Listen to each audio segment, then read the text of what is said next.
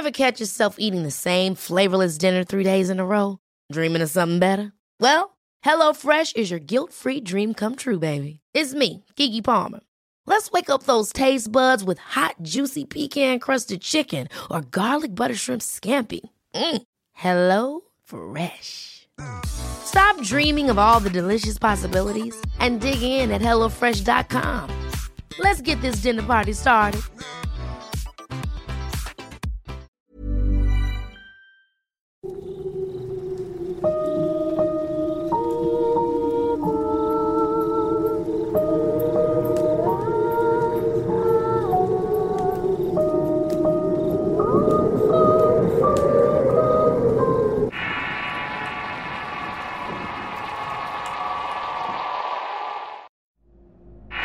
Bruja, basado en sucesos reales, enviado por Alexei Kuznetsov, escrito y adaptado por Eduardo Liñán. Si quieres conocer más historias del mismo autor, te invito a visitar el enlace que dejaré en la descripción del video. Vivo en la ciudad de Yakutsk, en Rusia, a unos cuatro mil kilómetros de Moscú, en una de las regiones más frías del planeta. Situada en la Siberia Oriental, es un lugar de invierno eterno, donde las temperaturas más bajas en estas épocas oscilan entre los menos veinte a menos treinta grados centígrados. He vivido desde algún tiempo ahí, cuando mi familia llegó a trabajar en una de las compañías mineras. Prosperamos y con el tiempo me dediqué a la investigación geológica, que es donde actualmente trabajo, en una compañía dedicada a la extracción de diamantes y a la investigación paleontológica. Conocí a la que actualmente es mi esposa en un viaje que hice a la ciudad de Omsk y es mexicana. Ella trabaja en la industria petrolera, pero al casarnos nos mudamos a Yakutsk, donde se quedó a trabajar. De ella aprendí el idioma español, las costumbres y las leyendas de México. Historias que me parecían fascinantes, y en mi búsqueda por conocer más sobre estos temas es que llegué a tu sitio de Facebook. Con ello me enteré sobre muchas cosas verdaderamente escalofriantes de las que no tenía idea. Pero lo que me ha traído tus letras es sin duda uno de los hechos que vivimos unos compañeros de trabajo y yo hace algún tiempo en estas regiones. Aquí el folclore ruso nos habla sobre Baba Yaga, una bruja de las divas que tiene que ver más con los elementos y con las historias que los viejos contaban para asustar a los niños. Aunque muchas de ellas se relacionaban con hechos extraños que han asolado varias regiones heladas del país durante mucho tiempo, y que se le han adjudicado a la creencia de la bruja Baba Yaga. Pero la realidad es otra, una más escalofriante, que va más allá de las leyendas que van de boca en boca. Y que quizás aventurándome a contar esto, creo que no me van a creer. Pero lo que voy a platicar sucedió así como lo estoy contando. Como lo mencioné antes, aquí el clima es frío todo el año, y aún más durante el invierno. Sería por el mes de marzo que la compañía nos mandó a inspeccionar una región al oeste, como unos ciento ochenta kilómetros de la ciudad. Así que despachó a unos geólogos y un par de elementos de seguridad que nos apoyarían en la expedición. Salimos muy temprano un día sábado para internarnos en un camino nevado que nos llevaría al lugar de la investigación. El camino entre la nieve es bastante monótono y somnoliento. Todo es blanco hasta donde la vista se pierde. Y las coníferas que tanto en tanto surgen de la tierra son cubiertas en entero de nieve, dándole un aspecto un tanto fantasmal. A veces en los recorridos puedes ver enormes alces que tan solo ven los vehículos pasar, siempre inamovibles, buscando qué comer entre la nieve. Al llegar a la zona donde habíamos que quedarnos, el conductor se metió en un camino despejado que nos llevaría a una propiedad de la compañía. Ahí nos quedaríamos hospedados los mineros y los geólogos.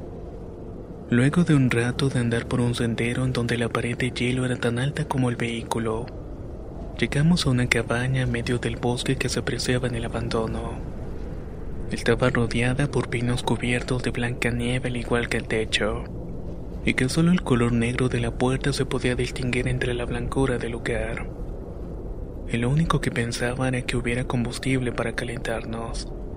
Al bajar del vehículo, de inmediato te pegaba el frío en el rostro, y el aire gélido hacía que te dolieran las articulaciones por la falta de movimiento. Luego de dejar el equipo e instalarnos en la cabaña, el chofer se retiró, advirtiéndonos que regresarían cinco días para llevarnos suministros. En total éramos seis personas y como pudimos nos preparamos para la investigación.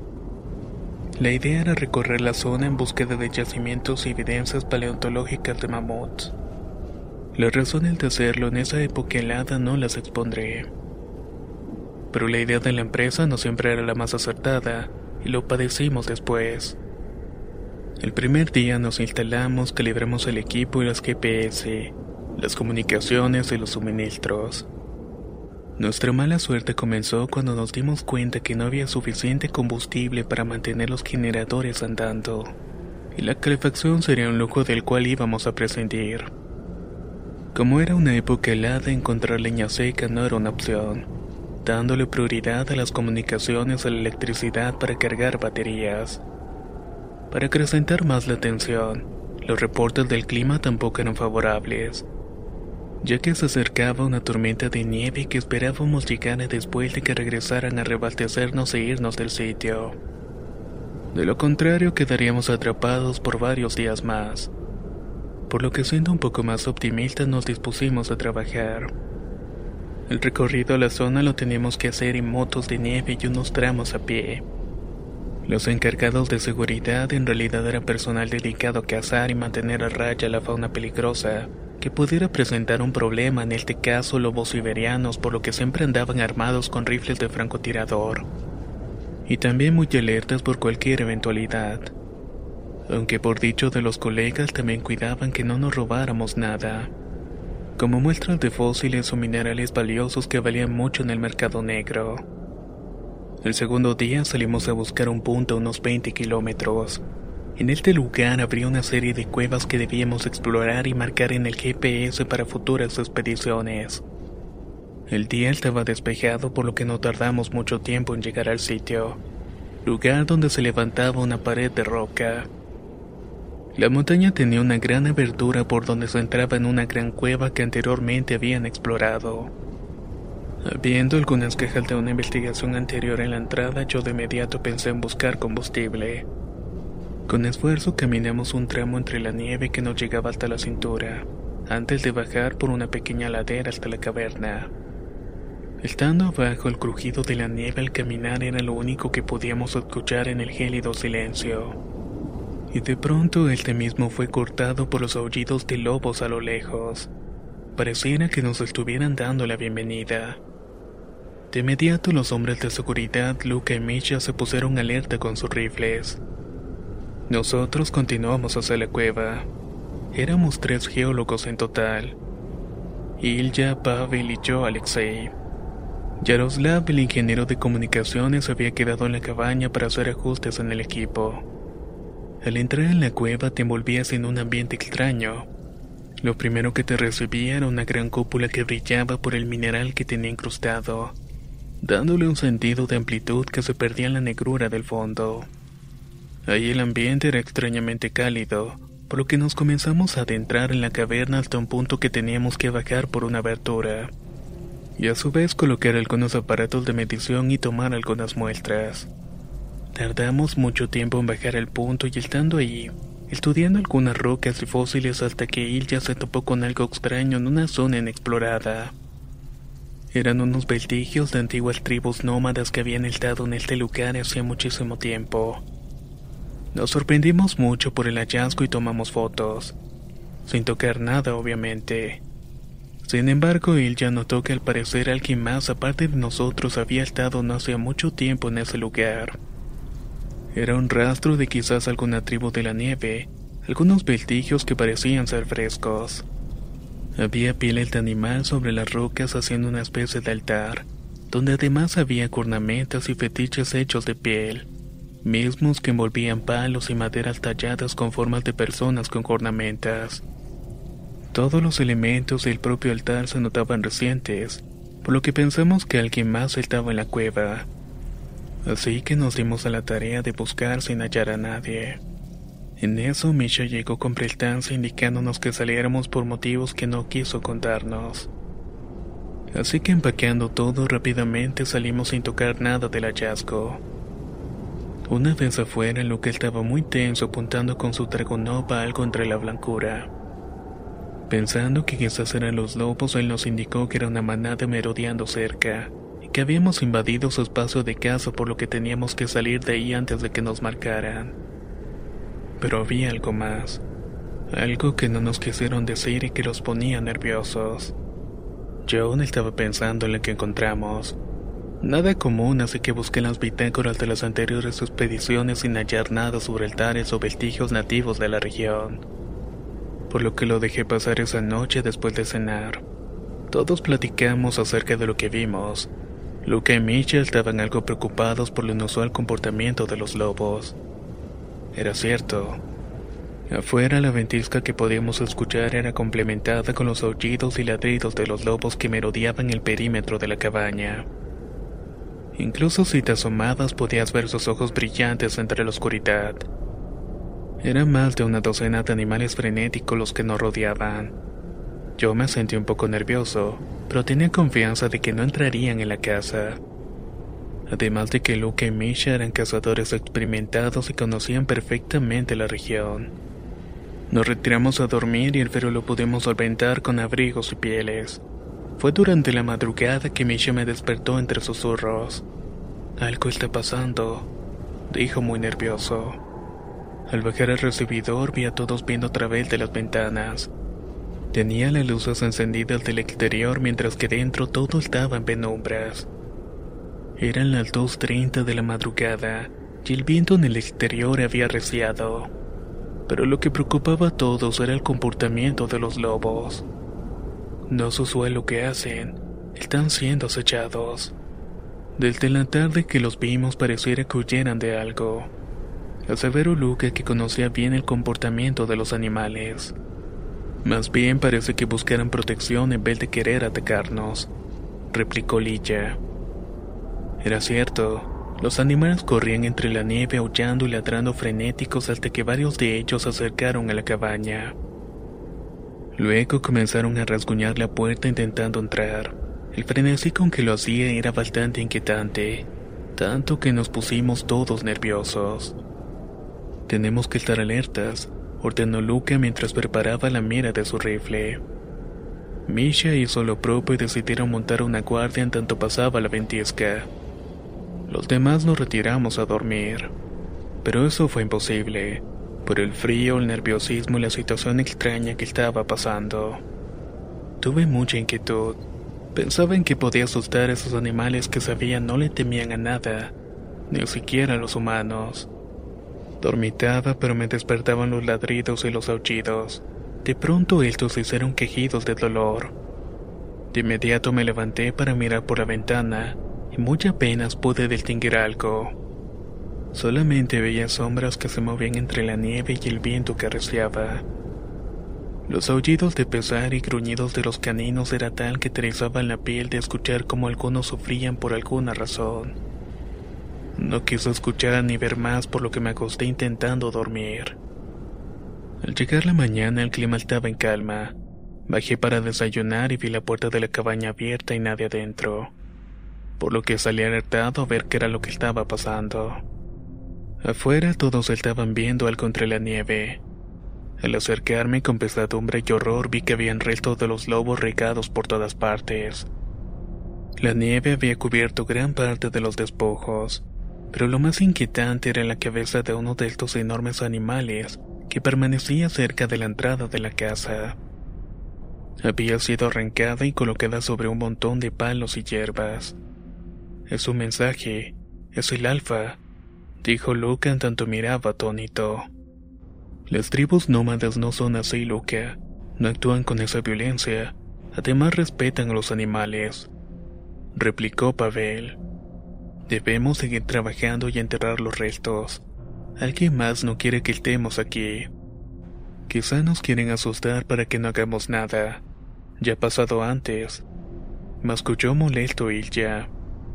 Así lo hicimos. Desayunamos en silencio mientras los hombres armados limpiaban los restos de los lobos y los enterraban en la nieve. Después todos nos preparamos para salir. Debíamos inspeccionar otra zona y estaba a unos treinta kilómetros, por lo que tardamos un poco en llegar. El lugar estaba más allá de un lago congelado por el que tuvimos que caminar. Ahí se hallaban vestigios de mamuts y expediciones anteriores, que habían saqueado ejemplares completos de estos antiguos animales. Al llegar al santuario, como le llamaban los paleontólogos, nos dimos cuenta que estaba rodeado de rocas que no correspondían al lugar. Tenían forma de círculo y parecían estar rodeadas de algo que nos resultó familiar. Eran casi los mismos vestigios que habíamos encontrado en la cueva el día anterior. Los huesos, las cornamentas y las peles que envolvían algo.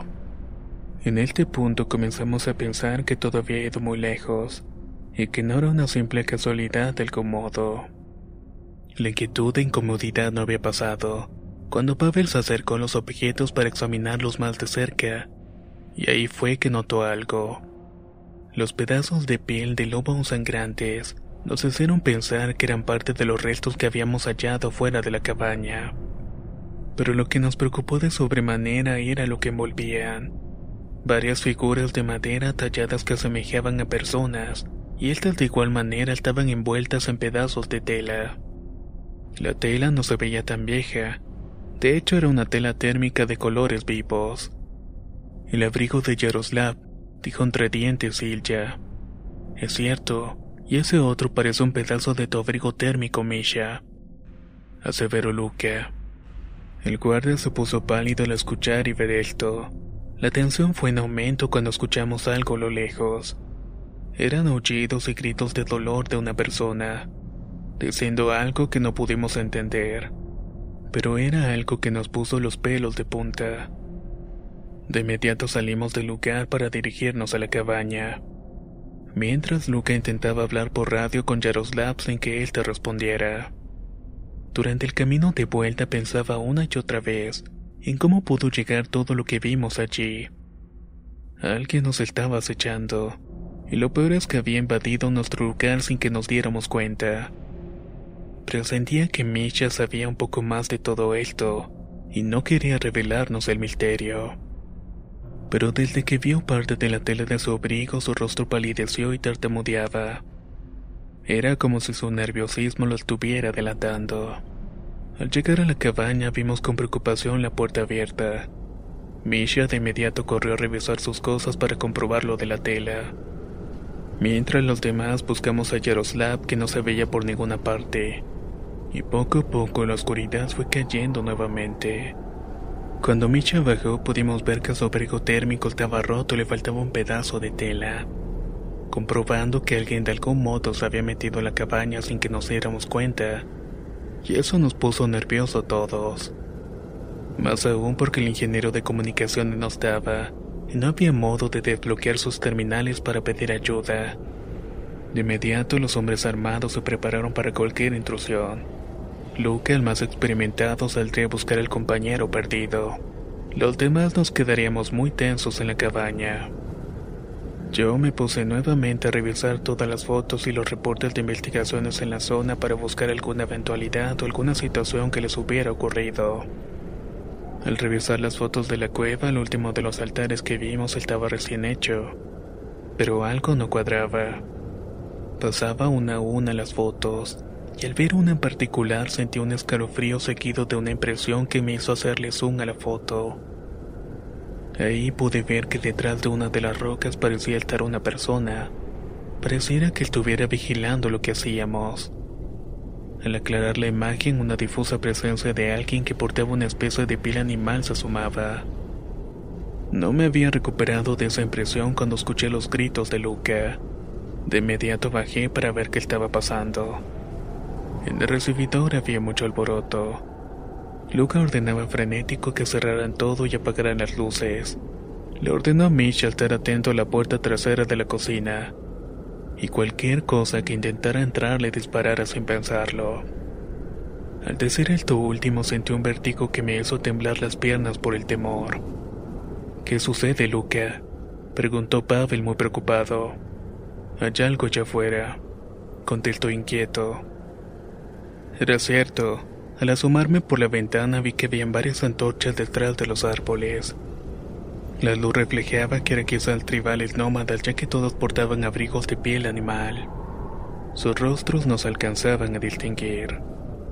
Pude contar a cuatro y uno de ellos era claramente una mujer. Portaba un abrigo de piel felpuda con una capucha sobre esta unas cornamentas de ciervo que le daban un aspecto pavoroso. Se sostenía con un báculo quizás hecho de tronco y señalaba la casa.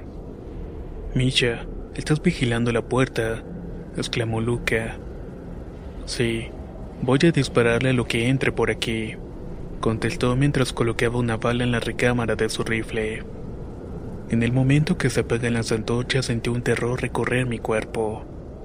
Comencé a sudar a pesar del frío y mi corazón latía frenéticamente cuando escuché que lanzaban piedras a la casa. Algunos cristales se rompieron, pero el ruido de decenas de piedras golpear las paredes era inquietante. El pavoroso momento duró unos segundos, pero se me hicieron horas, hasta que por fin el silencio llegó. Todos estábamos a oscuras sin hacer ningún ruido y aferrados a algo para defendernos, aunque yo no sabía de qué. Luego de un rato, Lucas se levantó del piso frente a la puerta y miró por la ventana. Se han ido. Ese fue un aviso. Algo quieren. ¿Matarnos?, preguntó Ilja. Quizás, pero ya lo hubieran hecho. Tal parece que están buscando algo. Temo por Jaroslav. Quizás esté muerto. Encontré su abrigo ensangrentado. Miren. El abrigo del ingeniero estaba lleno de sangre. Lo más escalofriante es que le faltaba un pedazo, y era precisamente el del envoltorio que encontramos en el santuario. Luca nos contó que mientras buscaba algún rastro noté unas pisadas un tanto extrañas que rodeaban la casa. Una de esas pisadas eran las de las botas de nuestro compañero. Al seguirlas caminó muy adentro en el bosque congelado, y al poco rato se topó de frente con unas personas que lo venían siguiendo desde que salió de la casa. Al darse cuenta quiso llevarlas a terreno abierto, donde podía ver quiénes eran y quizás advertirles con disparos. Pero al ver el número y las claras intenciones de hacerle daño, decidió volver a la casa y evitar una emboscada. Todos ellos se veían como tribus nómadas que van y vienen por toda Siberia, en búsqueda de pieles y comida. Pero había algo especial con ellos, algo que asustó a un cazador y guardia de seguridad experimentado, que además había sido militar de fuerzas especiales, haciéndolo correr a resguardarse en la casa. En este punto Misha ya estaba muy nervioso, revelando una verdad que además de colocarnos en una situación aún más tensa, nos llenó de mucho coraje. De su mochila sacó varias cosas tribales, las figuras de madera talladas de los altares, rocas con mineral valioso y piedras talladas que tenían un valor entre coleccionistas muy importante. Las había tomado del primer altar en la cueva, el primer día de la expedición. Después de salir todo se quedó atrás para tomar las cosas al saber que no volveríamos allí. Misha era un mercenario contratado por la compañía de seguridad de la empresa. Una persona sin escrúpulos y muy ambiciosa, que quizá nos estaba conduciendo a la muerte por no respetar algo. Nos dijo que Jaroslav estaba coludido con él, para contactarlo con personas que compraban esas reliquias a buen precio, y que no era la primera vez que robaba algo. Pero esta vez habían complicado las cosas de un modo que no entendía. Era claro que estaba asustado. Los guardias sabían quiénes eran los...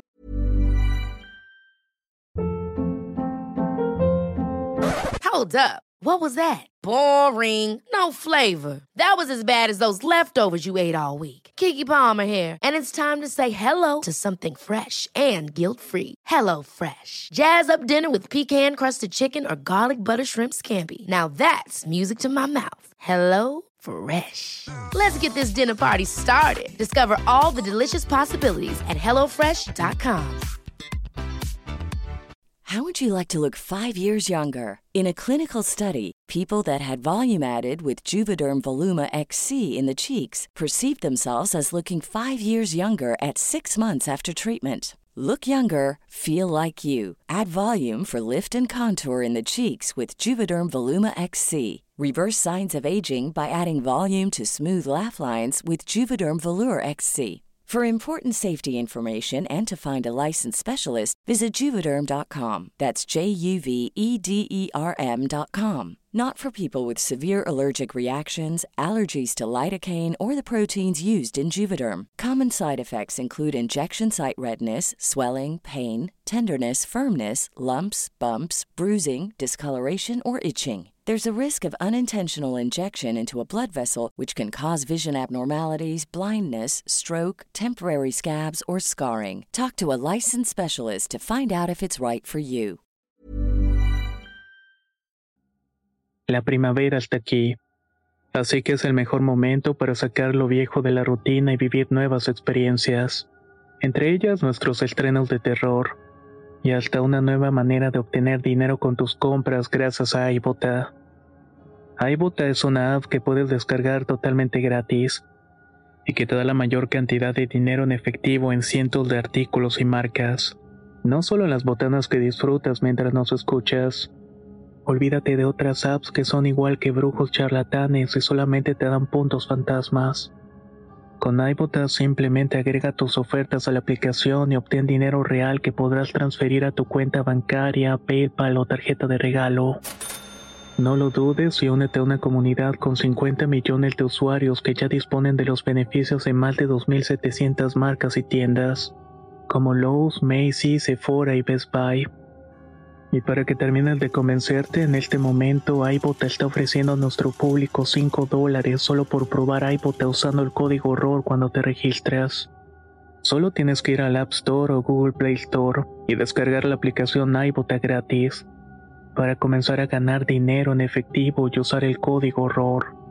Esto es Ibotta en Google Play o App Store y usa el código horror. Aprovecha los nuevos comienzos y corre a descargar la aplicación para ganar más cashback.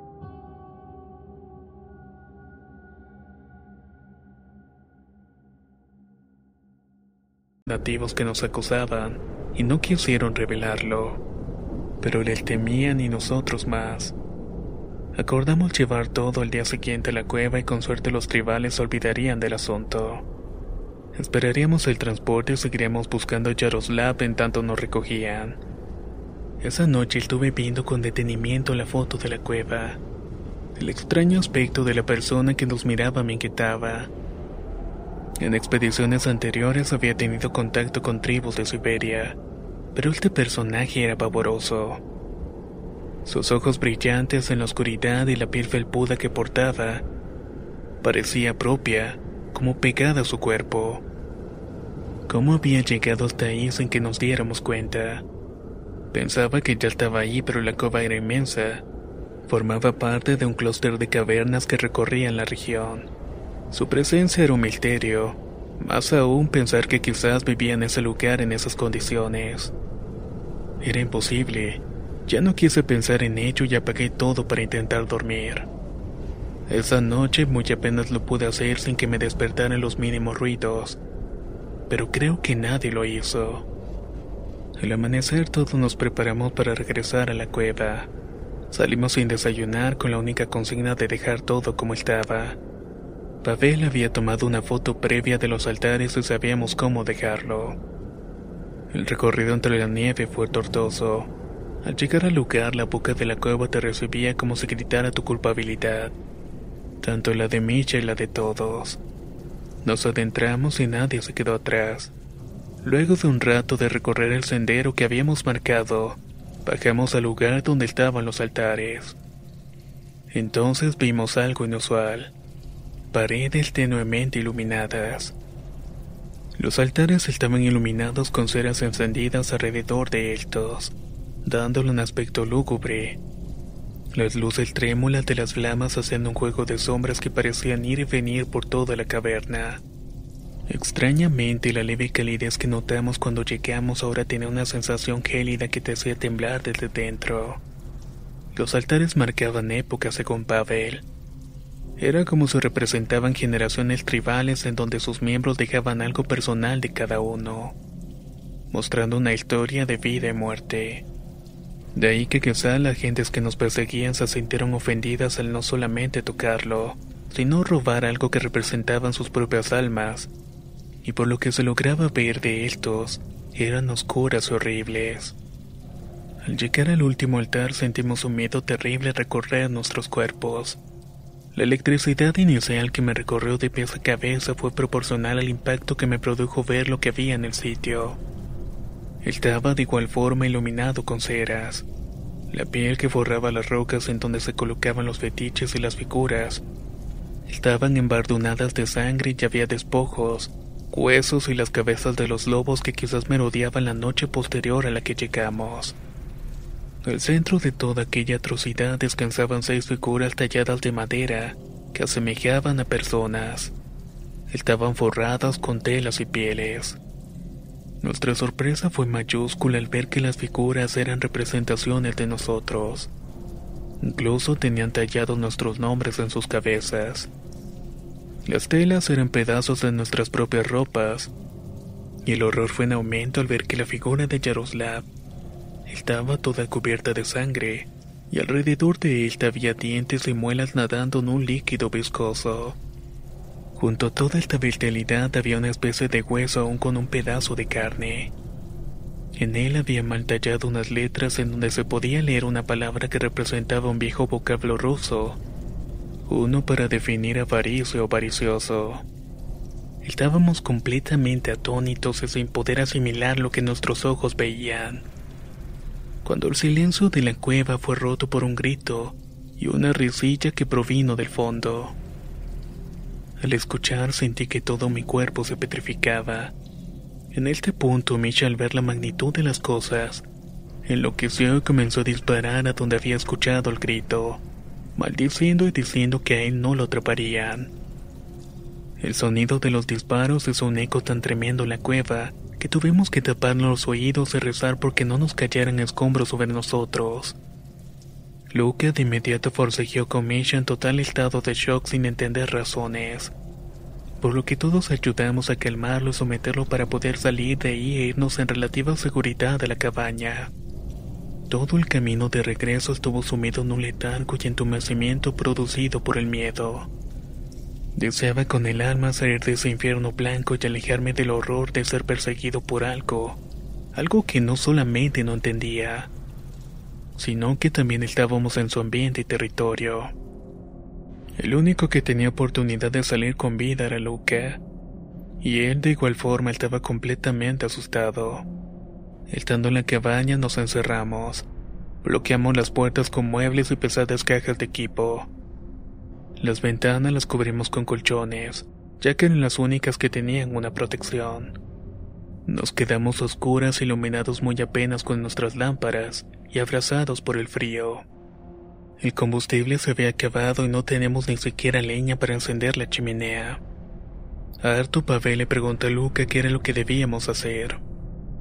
Solo esperar a que vengan por nosotros y rezar porque no entre la tormenta antes, o si no nos vamos a morir aquí, ya sea por el frío o por esa gente a la que este imbécil hizo enojar, respondió mientras miraba a su compañero. Misha estaba completamente ido, doblegado por el miedo y la incertidumbre, quizás por saber que él era el siguiente. Una situación así cambia a las personas, obligando a ser otras personas cuyo único fin es la supervivencia. Fueron momentos de mucha tensión en los que incluso pensamos en sacrificar al guardia sacándolo de la cabaña. Después de todo, tanto él como Jaroslav eran los culpables, y este último había pagado con su vida. Durante todo ese día estuvimos vigilantes sin que nada sucediera, pero por la noche escuchábamos a personas andar alrededor de la casa, aventando piedras y palos para quizás hacernos entrar en desesperación y salir huyendo. Hubo un momento en que todos escuchamos como alguien estaba caminando en el techo superior, haciendo crujir la madera y arañando quizás en intentos por querer entrar. Los ruidos que hacían esta gente eran parecidos a bufidos y gruñidos como imitando animales. Los sonidos eran claramente para comunicarse entre ellos. Yo me asomaba con cautela por la ventana, viendo sombras ir y venir. Y entonces la vi.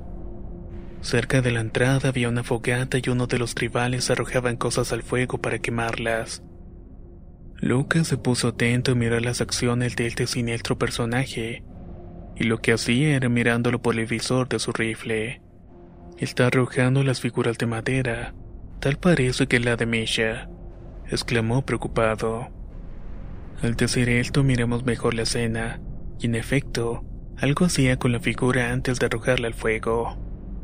El tribal de pronto levantó la mirada y todos nos sorprendimos al ver que era una mujer. Una anciana de rasgos orientales, propias de las tribus de Siberia. Su gesto era inquietante, inexpresiva, sin emociones y con los ojos que al mirarlos te helaban la sangre. Su abrigo de piel de alce le daba un toque más dramático a su siniestra presencia y a lo que hacía con la figura tallada de Misha. «Dispárale», rogó Misha en tanto su mente entraba en un estado de desesperación y ansiedad. Tuvimos que forcejear con él para evitar que saliera corriendo dejándonos expuestos. La fuerza del guardia en sus intentos por librarse fue tal que al soltarlo arremetió en contra de todos lanzándonos objetos. La locura del hombre fue apaciguada con un culatazo que le dio a Luca en la cabeza, cayendo pesadamente en el piso para quedar inconsciente. Hay que mantener la calma y esperar y estar alertas, ordenó Luca, tanto nos miraba desafiante a todos. No sé en qué momento las personas que nos acosaban de pronto dejaron de hacerlo, y todo quedó en silencio. Eran las cinco de la madrugada y estábamos exhaustos. Más tarde nos atrevimos a salir con cautela para mirar el desorden y la atrocidad que habían rodeado la casa. Despojos de animal, excremento humano y piedras, era lo que habían dejado atrás a esos siniestros personajes. Decidimos atrincherarnos para soportar una noche más ahí, rogando porque la tormenta no llegara durante el día o por la noche. Solo debíamos dejar la puerta del acceso sin obstáculos para salir si era necesario. Misha aún estaba inconsciente y no daría mayores problemas. Los demás intentábamos comunicarnos con el equipo sin éxito. Luca estaba tranquilo aunque alerta, siempre alerta mirando la nieve y el bosque. Aunque se veía sereno, notaba que también estaba ansioso. Sus manos se aferraban a su Dragunov como si de ello dependiera su vida. Por la tarde, al tomar algunos alimentos, Pavel hizo una pregunta a Luca que nos puso tensos. ¿Qué es esto? ¿Quiénes son estas personas? ¿A qué nos estamos enfrentando? Dinos, Luca. El guardia, mirando sereno a Pavel, respiró hondo en tanto le daba un sorbo al vodka y habló.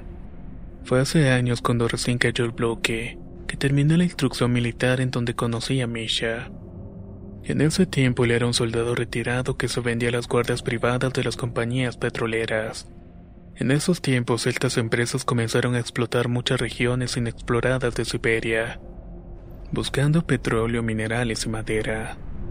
Poco a poco se fueron adueñando de grandes extensiones de terreno que son pertenecientes a tribus y nativos, samoyedos, tunguenses, mongoles. Todos por igual sucumbieron a la modernidad y la voracidad de la rusificación, así como elegantemente le llamaron las compañías privadas. Aunque el objetivo era desplazar a todos esos indígenas a pequeñas áreas donde no dieran problemas, también les quitamos lo que por generaciones les habían pertenecido, sus tierras y las riquezas que éstas contenían. Algunos se dejaron seducir, pero otros dieron problemas. Es ahí donde entraban las empresas de seguridad de las compañías, que muchas veces eran apoyadas por el ejército en apaciguar y disuadir a las tribus. La verdad, de hablar de estos horrores me avergüenza, ya que se cometieron muchos crímenes que fueron ocultados por la nieve y las aguas congeladas de los ríos sin que nadie se diera cuenta. Sin embargo, nos topamos con el diablo en una incursión que hicimos en una región al norte de Siberia, la cual es conocida como Kolypskoye. Ahí fue enviado como unidad a apoyar a una compañía de Misha para terminar con unos disturbios que habían provocado unos tribales.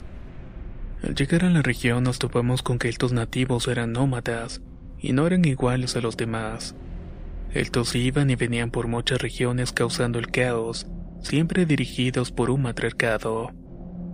Según los reportes de otras unidades que habían caído muertos por estos indígenas, eran una fuerza incontenible y siempre atacaban de noche. No tomaban prisioneros y los masacraban dejando mensajes de no invadir sus territorios. aunque estos en realidad solamente eran pequeños pedazos de tierra, en donde colocaban sus rituales e enterraban a sus muertos. No buscaban atesorar nada, eran tan elementales que los etnólogos los clasificaban como tribus originales descendientes de los tártaros, a los que la modernidad no había alcanzado el vivir por siempre en las nieves, yendo de un lugar para otro.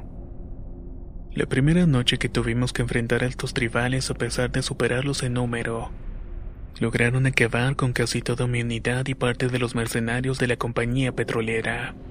Nunca pude entender cómo lo habían logrado, que un puñado de nativos armados con lanzas y flechas lograran aniquilar hombres entrenados con armamento de última generación. Fue un ataque rápido, siempre cubiertos con un manto de oscuridad y neblina que nos impedía verlos, hasta que de un momento a otro estaban detrás de nosotros.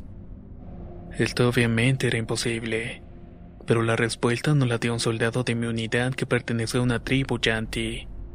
Él decía que esta tribu era una de las primigenias, que tenían siglos dominando esas regiones, y que eran dirigidos por una bruja de las nieves que tenía control de los elementos. La nieve, la lluvia y la niebla la podía controlar por medio de encantamientos y cosas de ese estilo, además de poder transformarse en animal o tener el control de estos para merodear y abatir enemigos u otras bestias que se ocultaban en la nieve. La leyenda entre los nativos era que en realidad los tribales que acompañaban a la bruja eran animales convertidos en hombres puestos a su voluntad. Por supuesto pensé que eso era una estupidez, pero las evidencias y el haber sido diezmados por nativos me indicaba que quizás era verdad lo que decía el soldado. Luego de ese fracaso, la compañía dejó la región al determinarla como no valiosa, aunque la verdad era otra, y no debíamos hablar del asunto por lo que fuimos trasladados. Después de esa incursión hubo otras más y supimos de rumores de ataques aislados de estos nativos en diferentes puntos de la compañía, todas con el mismo resultado. ¿Saben qué es lo más curioso? Solo Misha y yo somos los únicos sobrevivientes de aquel primer encuentro. Todos los demás que quedaron vivos aquella noche han muerto en circunstancias extrañas en diferentes épocas. El último fue Jaroslav. Por eso cuando llegamos aquí y vimos los lobos huir de algo, supimos que algo andaba mal. La ambición de Misha y Jaroslav fue la que nos marcó en definitiva. Pero solo especulo en ello. No sé si lleguemos a sobrevivir aquí. Por lo menos Misha y yo hemos hecho muchas cosas cuestionables. Supongo que es momento de pagar por esos errores. Luego de decir esto, el guarda le dio un último trago al vodka y esperamos en silencio que llegara la noche. El estado de Misha estaba muy deteriorado.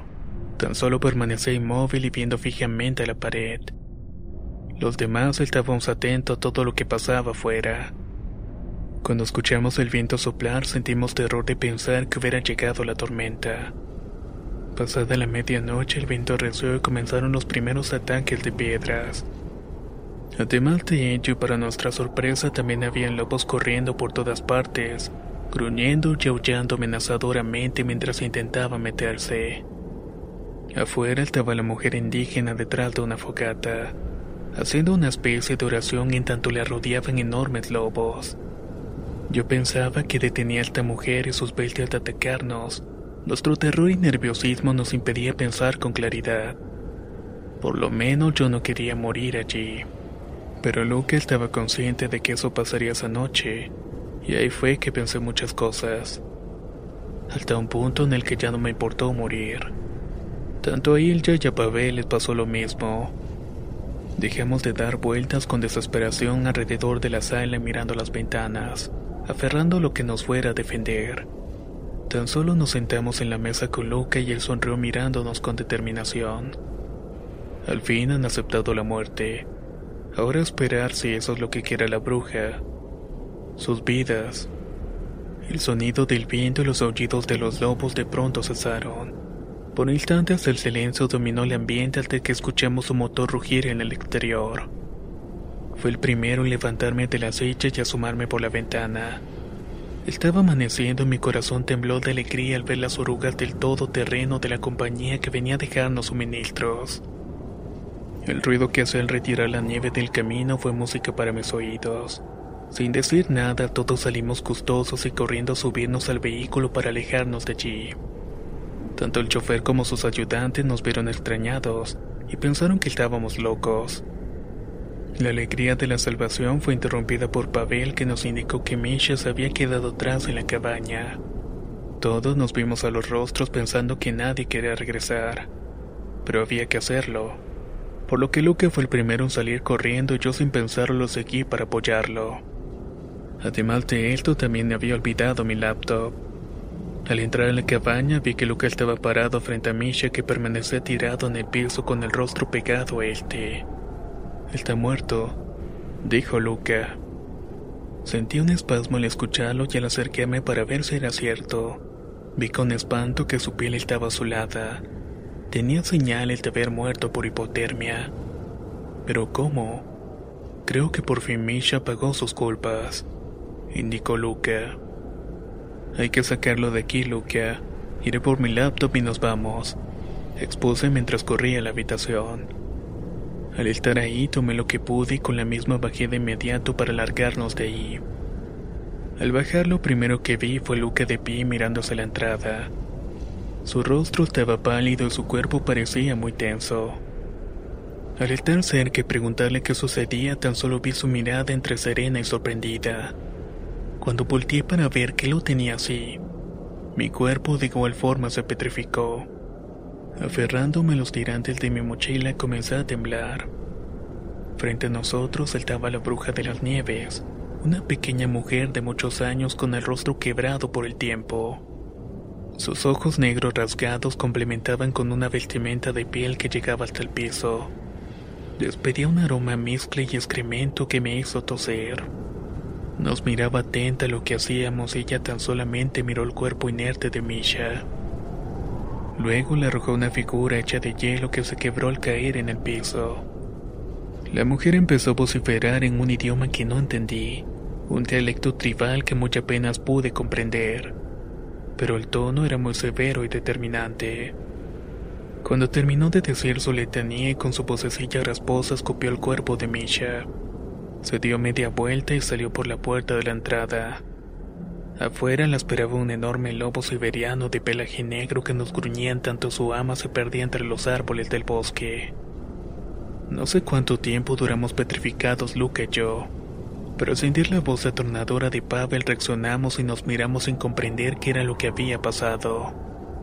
De inmediato levantamos el cuerpo inerte de Misha y salimos corriendo al todoterreno. Al emprender el camino de vuelta vimos las primeras nubes negras de la tormenta que llegaba con nevadas. Al alejarnos miré por última vez la cabaña, recordando los horrores vividos esos días y por instantes pude ver a la mujer, la bruja de las nieves que reclamaba sus dominios, y nos dejaba claro que si volvíamos, quizás esta vez no nos perdonaría la vida. Después de ese horrible episodio se hizo una investigación exhausta, en donde todos contamos lo sucedido lejos de iniciar una búsqueda. La compañía simplemente reportó que las muertes de Jaroslav y Misha fueron desafortunados accidentes. Tanto Ilja como Pavel fueron trasladados a otras unidades de la compañía. Yo me quedé bajo reserva de trabajar en otra área con menor salario sin salir a expediciones. Por supuesto, nadie mencionó nada sobre los sucesos, aunque todo el mundo lo sabía y era un secreto a voces dentro de la compañía. El lugar de la expedición supe que lo clausuraron, y se dictaminó como zona explorada sin hallazgos. El destino de Luca fue incierto. Después de la investigación se dio de baja de la compañía de seguridad, y se retiró sin decir a dónde. Tiempo después supe que se había ido a África a trabajar en una compañía petrolera, haciendo lo que mejor sabía hacer: controlar poblaciones nativas. Aún en estos días sigo pensando en todo lo acontecido y lo extraño que fue. Desde esos momentos empecé a investigar sobre leyendas del mundo para saber si algo así sucedía en otros lugares, si había una explicación para satisfacer la curiosidad que tenía, pero no la hallé. No sé si todo fue un producto de mi imaginación o la superstición colectiva que experimentamos todo en ese lugar. pero el terror, el sentimiento de angustia y la sensación de morir sin remedio fue totalmente cierta. La presencia de la bruja de las nieves también lo fue, y siempre que escucho el viento helado soplar inclementemente, me pongo a pensar si de pronto surgirá aquella bruja para atormentarme.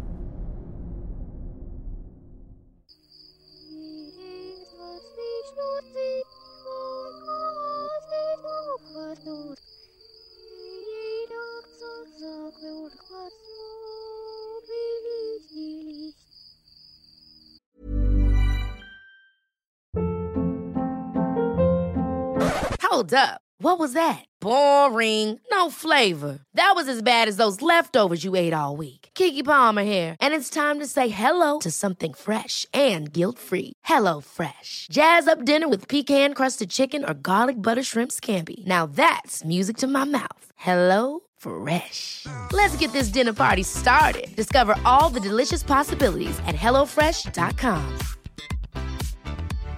How would you like to look five years younger? In a clinical study, people that had volume added with Juvederm Voluma X C in the cheeks perceived themselves as looking five years younger at six months after treatment. Look younger, feel like you. Add volume for lift and contour in the cheeks with Juvederm Voluma X C. Reverse signs of aging by adding volume to smooth laugh lines with Juvederm Volure X C. For important safety information and to find a licensed specialist, visit juvederm dot com. That's J U V E D E R M dot com. Not for people with severe allergic reactions, allergies to lidocaine, or the proteins used in Juvederm. Common side effects include injection site redness, swelling, pain, tenderness, firmness, lumps, bumps, bruising, discoloration, or itching. There's a risk of unintentional injection into a blood vessel, which can cause vision abnormalities, blindness, stroke, temporary scabs, or scarring. Talk to a licensed specialist to find out if it's right for you.